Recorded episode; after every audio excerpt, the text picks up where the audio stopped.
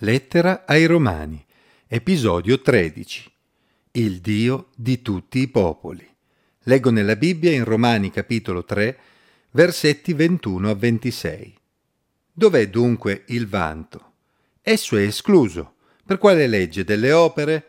No, ma per la legge della fede, poiché riteniamo che l'uomo è giustificato mediante la fede senza le opere della legge. Dio è forse soltanto il Dio dei giudei? Non è egli anche il Dio degli altri popoli? Certo, è anche il Dio degli altri popoli, poiché c'è un solo Dio il quale giustificherà il circonciso per fede e l'incirconciso ugualmente per mezzo della fede. Annulliamo dunque la legge mediante la fede? No di certo, anzi, confermiamo la legge. Molti pensano che i cristiani siano persone che si sentono migliori degli altri. Se ci pensiamo bene, dovrebbe essere esattamente il contrario.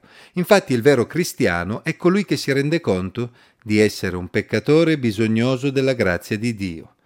Egli sa che non avrebbe mai potuto essere assolto dalla condanna che grava su di lui a causa del peccato, se non fosse stato per il sacrificio di Gesù.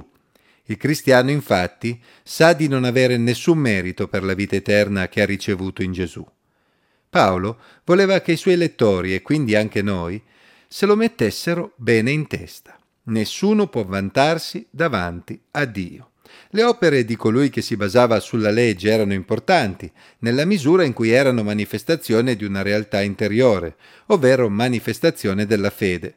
Ma le opere da sole, svolte in modo meccanico, sono solo espressione di una religione legalista e non hanno alcuna utilità. Paolo voleva chiarire una volta per tutte che tutti gli uomini, sia quelli sotto la legge, sia quelli senza legge, erano giustificati mediante la loro fede. Paolo sottolinea un concetto molto semplice, oserei dire lapalissiano, che però rischiava di sfuggire a molti giudei suoi contemporanei. Anche se Dio si era formato un popolo, Israele, affinché fosse la sua luce speciale tra le nazioni, questo non significa che egli non fosse il Dio anche delle altre nazioni. Se l'unico modo per essere giustificati fosse stato quello di entrare a far parte del popolo di Israele diventando un proselito giudeo, cosa sulla quale insistevano diversi connazionali di Paolo, allora si sarebbe potuto dire che Dio era solo il Dio dei giudei, il che sarebbe un'assurdità. La legge non è mai stata data agli israeliti perché fosse una loro esclusiva, ma per essere una guida attraverso la quale Israele poteva testimoniare in maniera efficace di Dio anche agli altri popoli. In particolare Gesù era senz'altro il Messia promesso ad Israele, ma l'effetto della sua opera sulla croce si estendeva a tutti i popoli, come aveva detto Isaia. Egli dice, è troppo poco che tu sia mio servo per rialzare le tribù di Giacobbe e per ricondurre gli scampati di Israele. Voglio fare di te la luce delle nazioni, lo strumento della mia salvezza, fino all'estremità della terra. Isaia 49, 6. C'è un solo Dio e tutti gli esseri umani sono sue creature. Come si potrebbe pensare che Dio si sia occupato di alcuni dimenticandosi totalmente di altri? Ogni essere umano, con o senza legge, ha sempre avuto l'opportunità di relazionarsi con Dio attraverso la fede. Infatti Dio giustifica tutti, circoncisi e incirconcisi, mediante la fede. A questo punto Paolo si aspettava un'obiezione.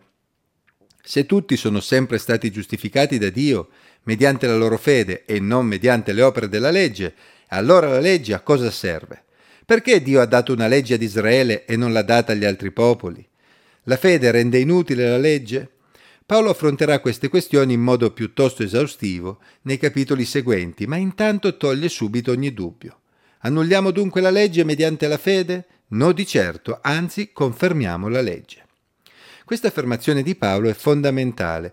Molti, anche al giorno d'oggi, contrappongono la grazia mediante la fede alla legge, come se la grazia di Dio fosse un concetto che si contrappone alla legge, ma non è questo il modo giusto di vedere le cose.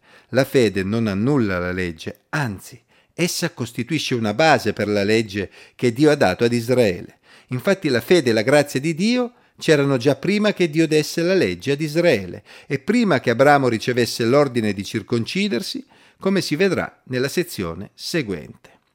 Dobbiamo essere riconoscenti a Dio, perché Egli è il Dio di tutti i popoli e dà ad ogni essere umano l'opportunità di relazionarsi con Lui mediante la fede, non mediante opere meritorie.